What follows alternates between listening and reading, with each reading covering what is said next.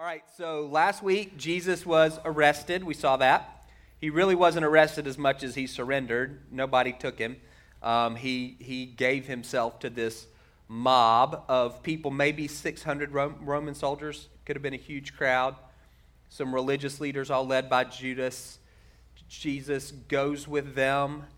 Peter denies knowing Jesus three times in the courtyard of this guy's house, Annas, who's the former high priest who is interrogating Jesus. And through all of that, what we're supposed to see is that Jesus is a good shepherd, that nobody takes his life from him. He lays his life down willingly and voluntarily, and that he protects all of those that God has given to him. He doesn't lose any of the 11. Even Peter, in the midst of his denials, is not going to be lost to relationship with Jesus. Then um, Jesus is taken to Caiaphas's house. Caiaphas is the high priest. He's the son-in-law of Annas. That's not in Math, That's not in John. Matthew and Mark talk about what happens at that trial. If there's an official Jewish trial, it's that. It wasn't. It was a sham as well. But the closest thing to a legitimate Jewish hearing for Jesus is at Caiaphas's house, and that's in Matthew and in Mark. John picks up the next morning. Uh, and that's what we're going to do today. We, we've kind of lost track of time. So the first 11 chapters of John cover three years, chapter 12 covers two weeks, and then chapter 13 through 19 covers 24 hours. So you get time really slows down. We've been in chapter 13 to 19 for a long time, but it, it's just one day.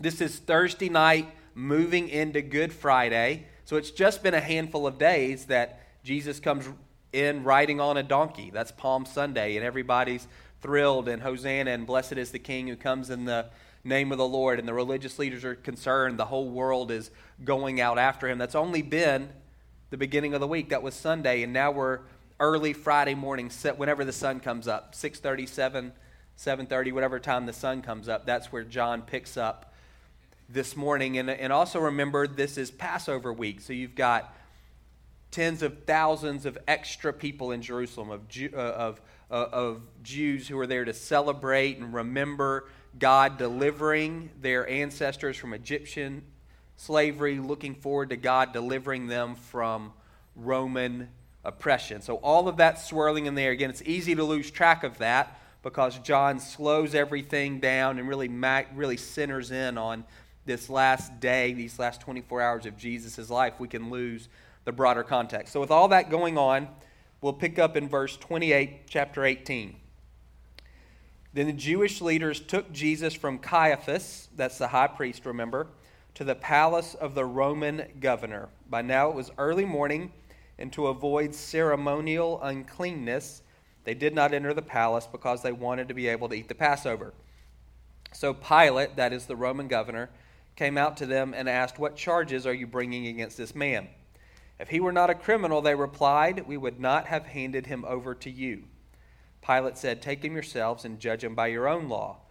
But we have no right to execute anyone, they objected. This took place to fulfill what Jesus had said about the kind of death he was going to die. So, pause again.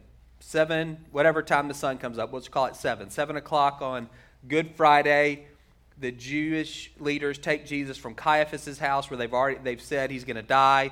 They'd already decided that earlier. That was again kind of a sham trial. They show up at Pilate's. It's early in the morning. They knock on the door. They don't knock on the door, but that's what we're going to say. They knock on the door, and Pilate, groggy, how you would feel if somebody came to your house at seven in the morning, opens the door, and and they've got Jesus, and they've got these religious leaders, and, and, and he's going, what, Why are y'all here? What do you want from me? So, just to be clear, Pilate and the Jews don't like each other at all. This is not two allies trying to figure out how to take care of a common problem. This is two groups of people that don't trust each other and don't like each other, each trying to kind of use each other to accomplish their own purposes. Jesus is kind of in the middle. But the Jewish leaders don't like Pilate. Pilate does not like the Jews at all. He's in Jerusalem because he has to be. He comes for these religious festivals. It's kind of like an Airbnb for a king or a governor. He stays in temporary places during the festivals because his job is to keep the peace. You've got 50,000, 60,000 extra Jew- Jewish um, men in the city. There's all this religious fervor and excitement, and his job is to keep all of that under wraps. So he shows up for the couple of weeks around a festival to do that. So they come to his temporary residence, wherever that is, and, they, and he's saying, Well, what, what charge are you bringing? It would be typical for a Roman governor to not get involved unless a Roman law was broken. And they say uh, it's a non answer. We wouldn't be bringing Jesus to you if he hadn't done something wrong. And again, remember, they don't like each other. And so then Pilate says, Well, then you, you judge him. You got a law, you take care of it. Again, in, under this Roman government, local authorities could exercise their own rule of law up to a point. They could enforce their own laws. They said, We can't execute anybody, which that lets you know that's what, they that's what they want. They want Jesus dead. We can't execute anybody. That's not necessarily totally true. In the Old Testament, they, there were capital crimes, but Rome said you can't do that.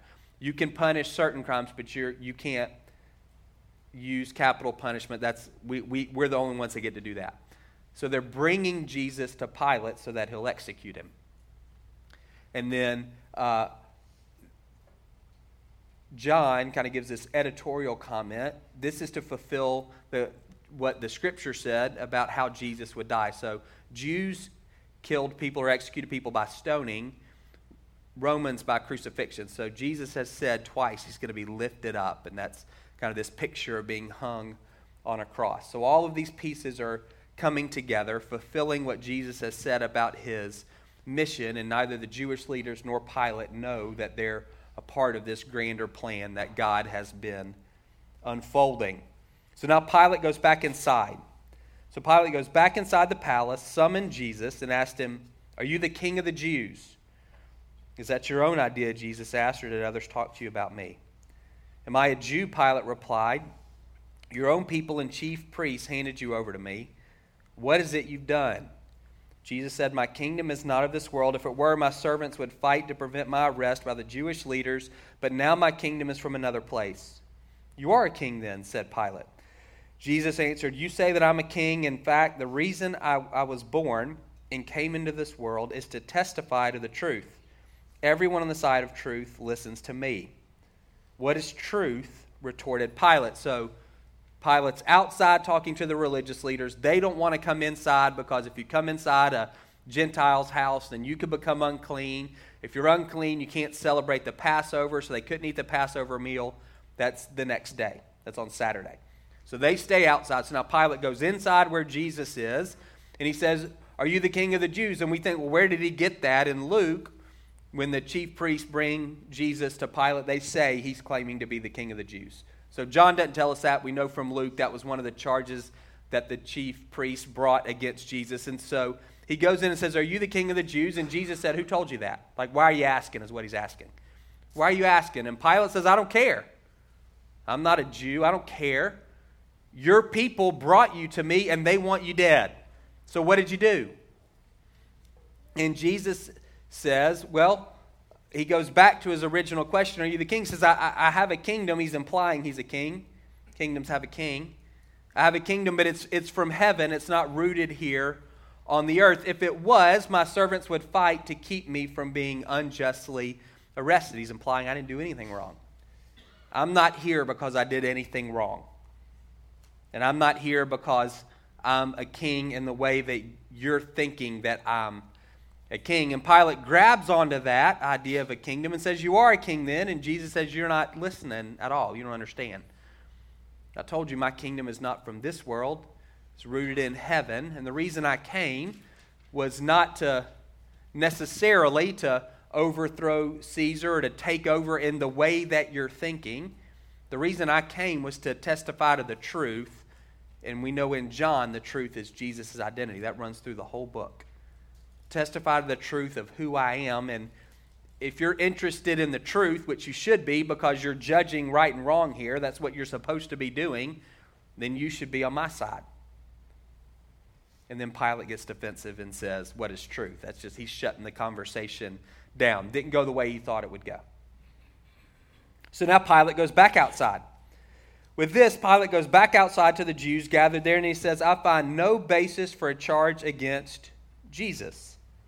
But it's your custom for me to release to you one prisoner at the time of the Passover. Do you want me to release the king of the Jews? They shouted back, No, not him. Give us Barabbas. Now, Barabbas had taken part in an uprising. So, Pilate, at this point, he realizes the Jewish leaders are just trying to use him. Like he gets that. Remember, they don't like each other. They're using him. So if you're the Jewish leaders, we know all the way back in chapter 5, they've been trying to kill Jesus. Way back then. We read that they've been trying to kill Jesus. They're not, technically, they're not allowed to execute. That hasn't stopped them from trying to arrest Jesus and kill him in the past. But what they're doing is, remember, there's thousands of religious pilgrims in the city. Jesus, just a few days before, has come into Hosanna and palm branches, and people saying, Blessed is the King who comes in the name of the Lord. They've said, the religious leaders, the whole world is going to him.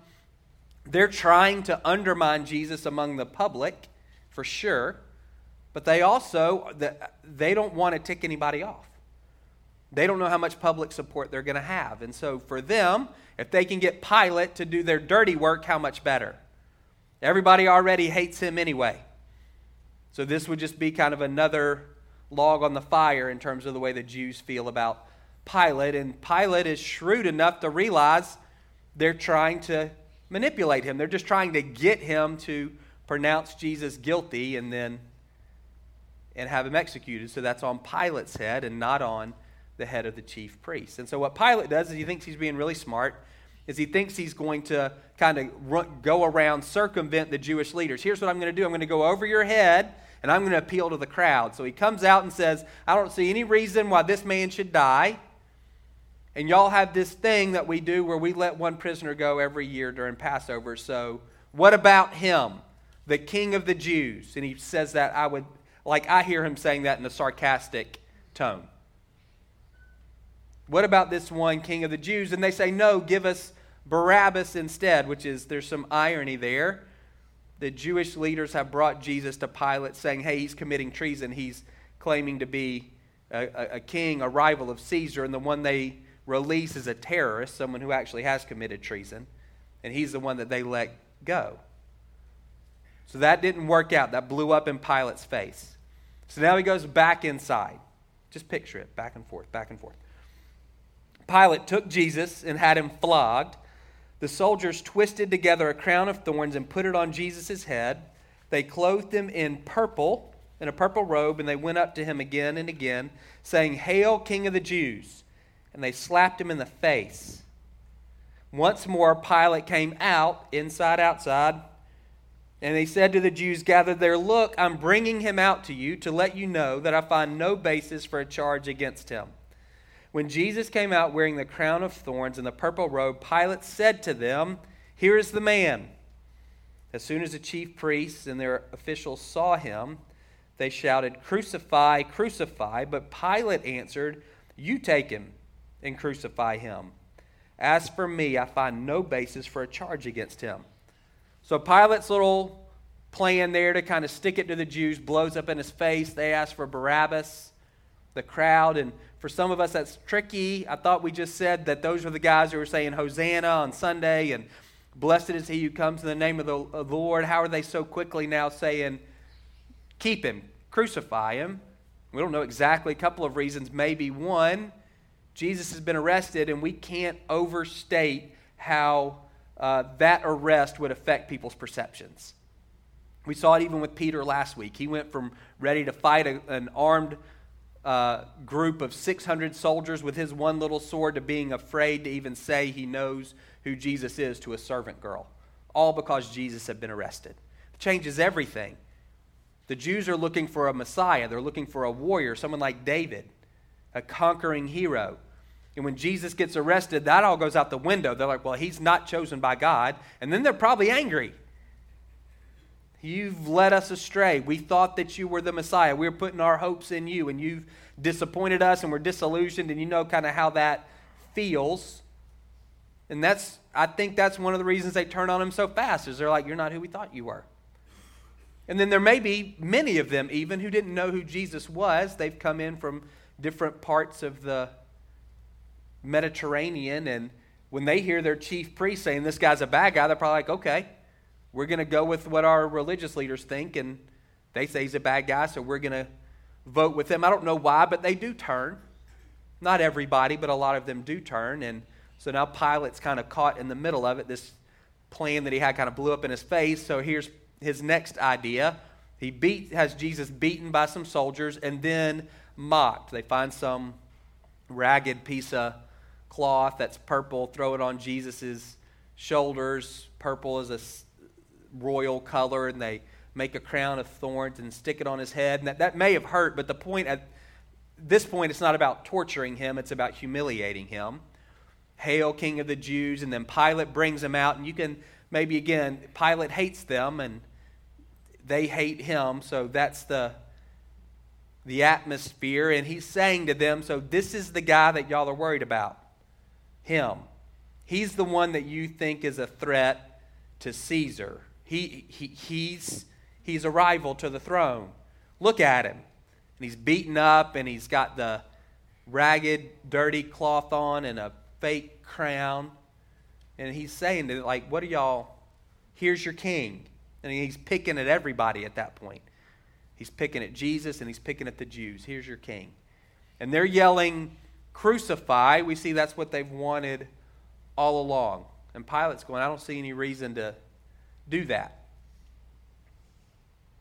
The Jewish leaders insisted we have a law, and according to the law, he must die because he claimed to be the Son of God. So there's a twist. We haven't heard that yet. It's been about him being the king of the Jews, someone who's a threat to Caesar, and now we see, well, the issue is actually blasphemy. He claims to be the Son of God. And according to our law, and that's true, in the Old Testament, the penalty for that was stoning. And so they're saying he's got to die, but we can't, you won't let us execute him, so you've got to execute him.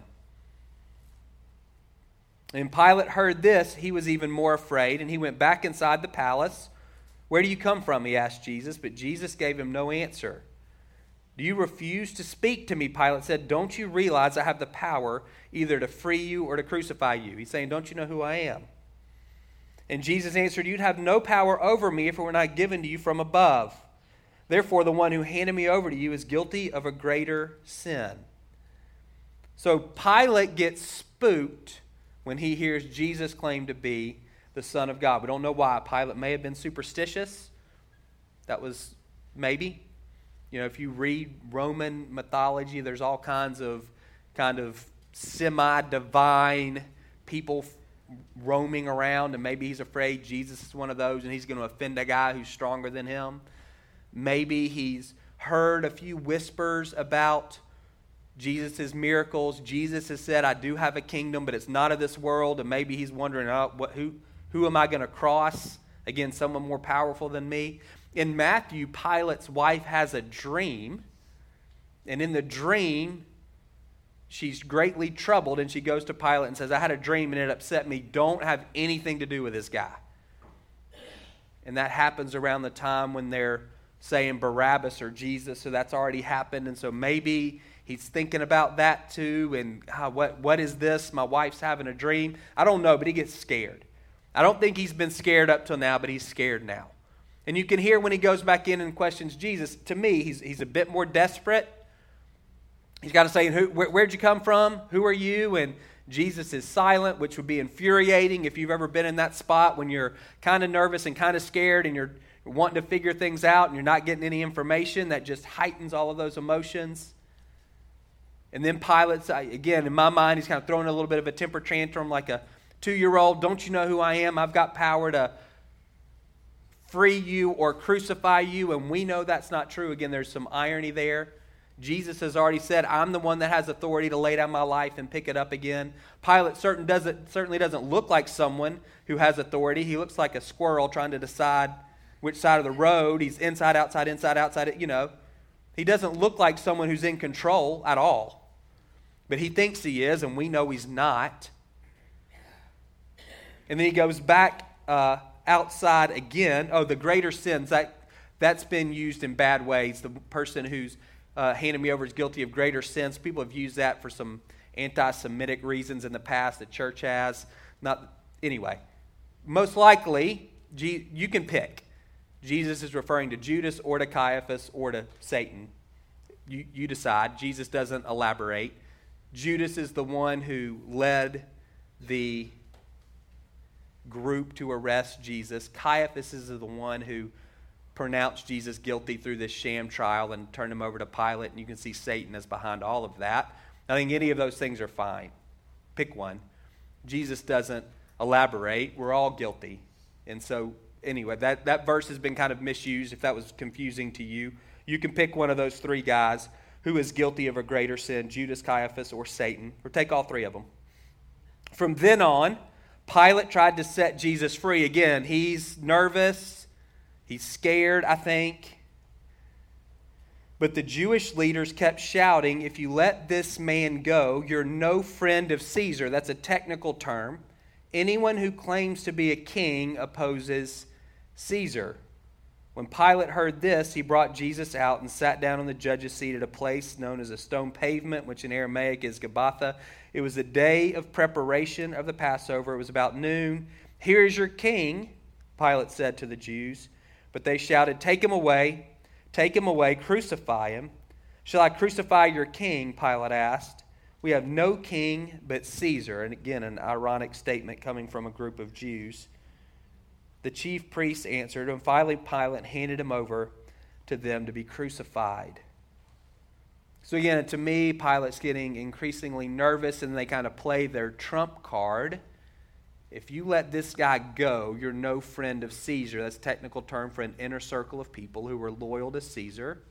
They're playing on Pilate's insecurity and his narcissism. Hey, if you let him go, he's saying he's going to be the king, and what they're implying is we're going to tell your boss, and your boss, and your boss, and your boss, and your boss that you let a guy go who's going around. He actually has a group of people following him, and he's saying he's a king.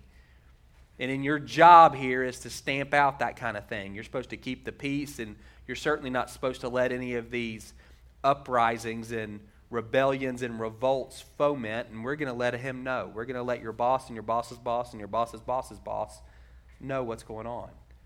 And that's it. That's all it takes for Pilate. However nervous he was, however scared he was about stepping on Jesus' toes or crossing him, it's all gone now because they got the, his core insecurity there about his job. And Pilate says, All right, it's done. And so he brings Jesus out again. He's trying to stick it to the Jews. Here's your king, crucify him. And they do that. Uh, Pilate hands Jesus over to be crucified. And that's where we're going to pick up um, next time. But I want you to see we're going to take communion here as we close. We've got a few minutes to do that. Um, we're not going to use those plastic cups anymore. I know you're really disappointed about that. We're going to take communion, you're going to come forward a row at a time, break off a piece of bread and dip it in the juice. This is gluten free communion here. Interesting, John makes a, a, note. He doesn't seem to care a whole lot about days and times, but he does. He makes a note here. It was the day before Passover, the preparation day. So that's the day that the lambs were slaughtered that would then be eaten on the Passover, which was the next day that was considered work to slaughter an animal. So you did that on Friday. So then on Saturday, the Sabbath day, you, you could eat it. And this is one of those cases where a Sabbath day was also, a Saturday was also the day where they celebrate Passover. That wasn't always the case, but it was the case this time. So this is Good Friday, the, when the Jews are slaughtering their lambs. And uh, this isn't necessarily in the Old Testament, but there's some Jewish writing around it that says noon was the time that they did that. And John says it's about noon. So you can see all of this symbolism coming together. Jesus is the Lamb of God, and he's handed over to be crucified on at noon on the day of preparation. And you remember in Exodus that lamb, those lambs that were slain, every family killed a lamb, and they put the blood of the lamb on the doorpost of their home. And when the angel of death moved through the land that night. Every house that had blood on the doorpost that the angel of death passed over that house. That's why it's called Passover. The firstborn of all the Egyptians were killed, and the firstborn of all the Israelites were spared. And we know Jesus at the very beginning in John's Gospel, John the Baptist says about Jesus, there's a Lamb of God. He takes away the sins of the world.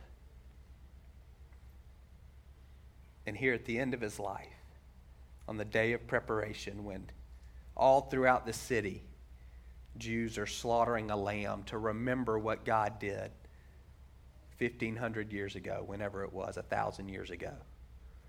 Jesus is about to be slain. So that death again passes over everyone who applies his blood to their life. And so as we take communion this morning, do that with that in mind. Recognize all of the benefits that are available to you because of Jesus' death and resurrection. And remember, his life was not taken from him, he willingly gave it. Nobody takes his life from him, he says. He alone has authority to lay it down and to pick it back up again. And he laid it down so that our sins could be forgiven, which means we can be adopted into God's family and we can live as sons and daughters of God. He laid it down so that our sicknesses, our diseases can be healed. He laid it down so that we could be redeemed from the pit and be crowned with love and compassion. He laid it down so that our desires for good things could be fulfilled and that He could strengthen our legs, our knees, so that we can run and not grow weary. So as you take communion this morning, do so remembering this lamb who was slain for you and grab a hold of those benefits that he purchased for you. We're going to have ministry teams up here. We'll pray about uh, anything that you have going on in your life. I would uh, specifically encourage those of you who are sick. Let us pray for God to bring healing to your body this morning. If that's you, they're going to make a little cross on the outside of your hand with oil. And they're going to pray very simply for God to heal you, and we're going to trust Him to do that. So you guys can stand. If you're helping with communion, if you come and take your spot. If you're on the ministry teams, if you would come and take your place as well. The rest of y'all can just uh, can close your eyes and pray with me.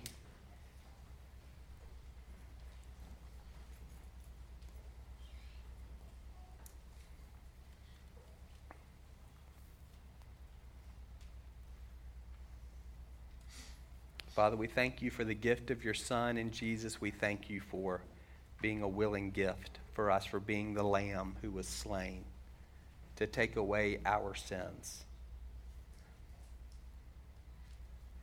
The one whose death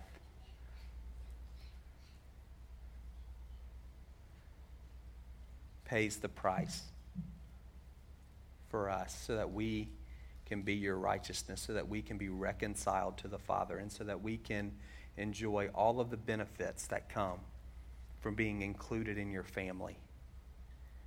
My prayer for the men and the women in this room this morning is that each one of us would enjoy those benefits as fully and completely as we can this side of your return. Any who are living under the kind of the shadow of guilt, that they would be set free fully this morning, that they would know that in you there's no condemnation, that they don't have to walk around with their head hanging down because of something they've done in the past, that you've removed their sins from them as far as the east is from the west. That bodies that are broken and just not working right, that today you would manifest the fullness of your kingdom in those bodies, that you would bring healing to diseases and sicknesses. Those who are would say, I'm in the pit of anxiety or fear or depression or lethargy or confusion or disappointment or even grief, that they would be delivered from that pit this morning and crowned with love and compassion. Those whose hearts are longing for fill in the blank, God, that today would be the day that you would fulfill their desires with good things. And we know you're the best thing. So would you come now, Holy Spirit, and apply to every man and woman in this room all of the benefits of Jesus' death and resurrection. We ask you to do this in his name. Amen.